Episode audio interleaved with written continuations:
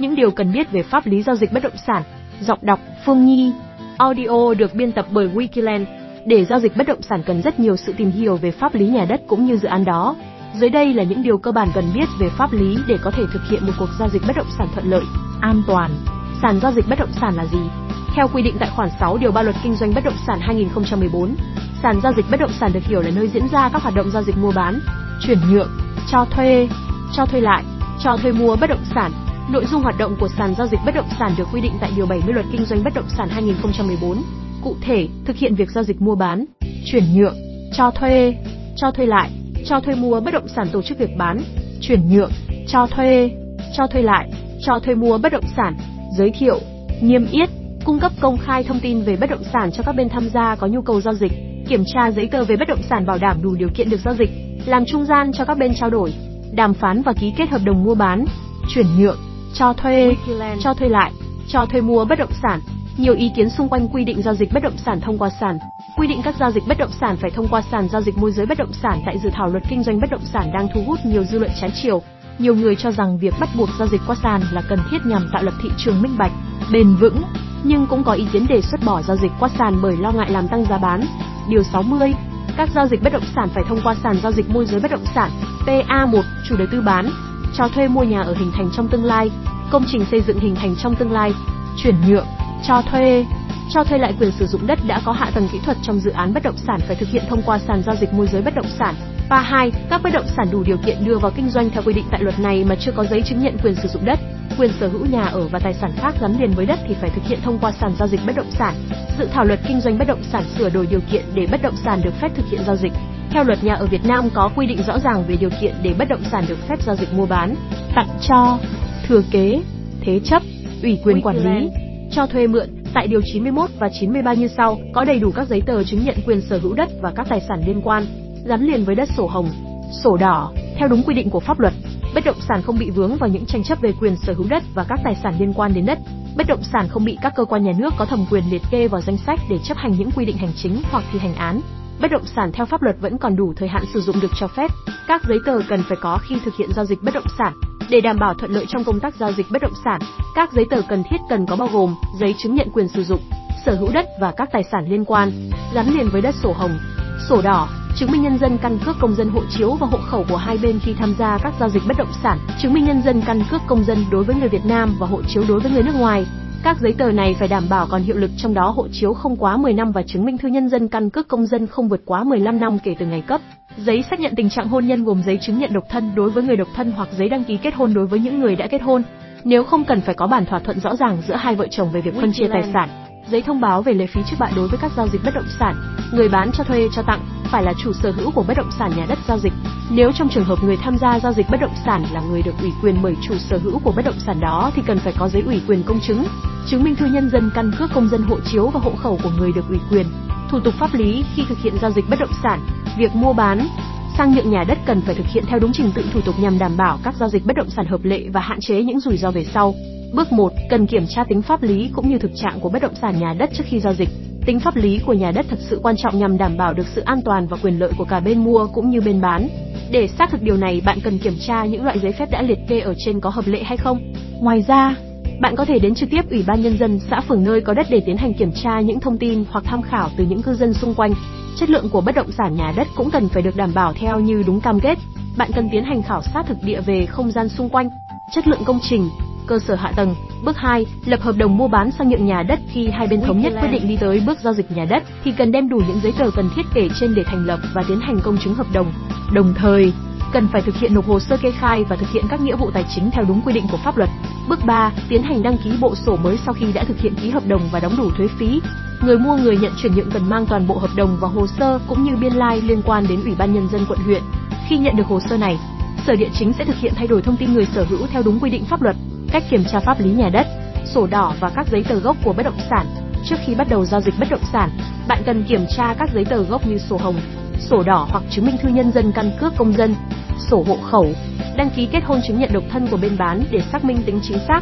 Hiện nay, thủ đoạn làm giấy tờ giả đã trở nên rất tinh vi, vì vậy cần phải có kiến thức và thiết bị giám định chuyên nghiệp để phát hiện ra được. Bạn có thể nhờ đến sự kiểm tra của các công chứng viên, người có kinh nghiệm và kiến thức chuyên môn để giúp bạn xác định tình trạng pháp lý của tài sản một cách chính xác và đáng tin cậy.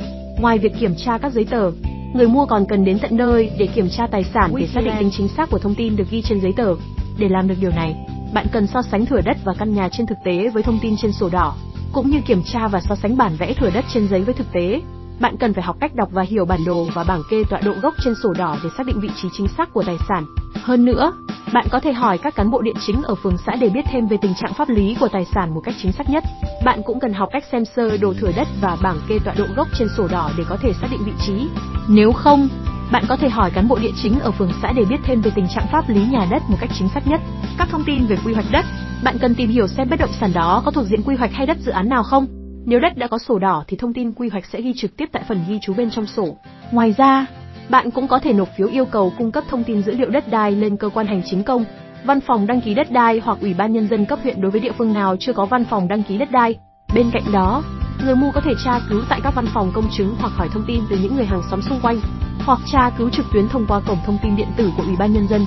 Một số website tra cứu quy hoạch, website dữ liệu của Bộ Xây dựng http quy hoạch xây dung.gov Việt Nam Việt Nam Pager trên trang chu HPX thành phố Hà Nội, http qhkhsd Việt Nam hoặc https quy hoạch Hà Nội Việt Nam thành phố Hồ Chí Minh, https thông tin quy hoạch Ho Chi Minh City.gov Việt Nam hoặc https quy hoạch Ho Chi Minh City.gov Việt Nam tỉnh Bình Dương, http quy hoạch xây dung bình dương.gov Việt Nam các thông tin về tranh chấp bất động sản nếu có.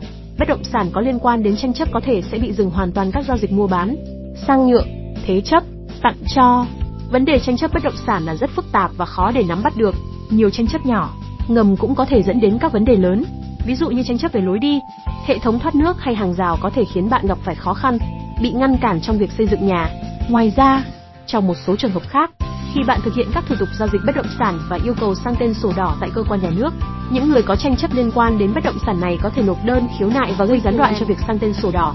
Điều này có thể dẫn đến tạm dừng các giao dịch bất động sản đang diễn ra để giải quyết những tranh chấp. Vì vậy, kinh nghiệm mua nhà cho thấy rằng bạn nên tham khảo những thông tin từ hàng xóm và ủy ban nhân dân xã, phường để có thêm thông tin về tranh chấp. Điều này giúp bạn tránh được những rủi ro và khó khăn trong việc sở hữu bất động sản. Các thông tin về thế chấp, vay nợ, để kiểm tra thông tin tài sản đã được thế chấp bởi ngân hàng hay không, bạn có thể kiểm tra sổ đỏ ở bìa 3 hoặc bìa 4. Tuy nhiên, trong một số trường hợp, sổ đỏ có thể bao gồm một tờ riêng để ghi thông tin về thế chấp. Giữa tờ này và sổ đỏ được đóng dấu giáp lai của cơ quan có thẩm quyền. Nếu người bán muốn giấu thông tin về thế chấp bằng cách gỡ tờ này ra, bạn có thể thấy mất một phần dấu giáp lai. Trong trường hợp người bán sử dụng nhà đất để thế chấp cho các cá nhân hay tổ chức để vay nóng, vay với lãi suất cao, thì việc kiểm tra sẽ khó khăn hơn. Một cách khác để đảm bảo tính chính xác và đáng tin cậy là yêu cầu kiểm tra sổ đỏ gốc trước khi tiến hành đặt cọc. Thường thì các bên cho vay thế chấp sẽ giữ sổ đỏ gốc, vì vậy nếu người bán có thể cung cấp sổ đỏ gốc thì người mua có thể cảm thấy an tâm hơn. Tóm lại, Việc kiểm tra và xác thực thông tin về tình trạng pháp lý nhà đất là rất quan trọng trong quá trình giao dịch bất động sản. Bạn nên thực hiện kiểm tra kỹ lưỡng từ sổ đỏ đến thông tin thế chấp và yêu cầu kiểm tra sổ đỏ bản gốc để đảm bảo tính chính xác và đáng tin cậy. Những lưu ý khi thực hiện các giao dịch bất động sản. Dưới đây là những lưu ý để có thể thực hiện giao dịch bất động sản an toàn trước khi thực hiện một giao dịch bất động sản. Hãy đọc kỹ về tất cả những thứ liên quan như chi tiết trong hợp đồng, nội dung email. Thông tin là sức mạnh. Khi bạn có đầy đủ thông tin cũng như tài liệu, các quá trình trước và sau giao dịch bất động sản sẽ được diễn ra một cách thuận lợi. Chỉ nên giao dịch mua bán khi nhà đất có giấy chứng nhận hoặc có đủ điều kiện để cấp giấy chứng nhận theo đúng quy định của pháp luật. Kiểm tra cẩn thận để tránh những giấy chứng nhận giả, dính quy hoạch hay đang thế chấp hoặc đang thực hiện bán đất cho nhiều người. Đi đến tận nơi có đất để kiểm tra xem căn nhà, thửa đất đó có khớp với các thông tin ghi trên sổ hồng, sổ đỏ hay không biết cách đặt cọc an toàn, đúng luật, không nên trả hết tiền khi chưa sang tên giấy chứng nhận xong, không mua bán nhà đất thông qua giấy viết tay biết cách thỏa thuận với các điều khoản ghi trong hợp đồng đặc biệt cẩn trọng với nhà đất giá rẻ bất ngờ. Các câu hỏi thường gặp có được phép giao dịch bất động sản khi đang thế chấp ngân hàng không? Theo quy định pháp luật, bên thế chấp quyền sử dụng đất được phép chuyển nhượng, chuyển đổi hoặc cho thuê lại quyền sử dụng đất đã thế chấp nếu có sự đồng ý từ phía bên nhận thế chấp. Điều này có nghĩa là bạn có thể giao dịch bất động sản đang bị thế chấp nếu nhận được sự chấp thuận từ ngân hàng. Tuy nhiên, để thực hiện các giao dịch bất động sản này cần phải có thỏa thuận giữa hai bên mua và bán cùng với sự hỗ trợ từ ngân hàng. Ngoài ra, bạn cần lưu ý rằng nếu số tiền bạn bán tài sản thế chấp cao hơn khoản nợ của ngân hàng, bạn cần phải thanh toán nhanh chóng số tiền nợ gốc cùng với số tiền lãi. Ngân hàng sẽ thực hiện các thủ tục xóa thế chấp và trả lại giấy chứng nhận quyền sở hữu cho bạn. Sau đó, hai bên sẽ tiếp tục thực hiện các thủ tục thanh toán số tiền còn lại. Khi đã nhận được giấy tờ nhà đất, hai bên sẽ tiếp tục thực hiện các thủ tục giao dịch bất động sản theo quy định của pháp luật.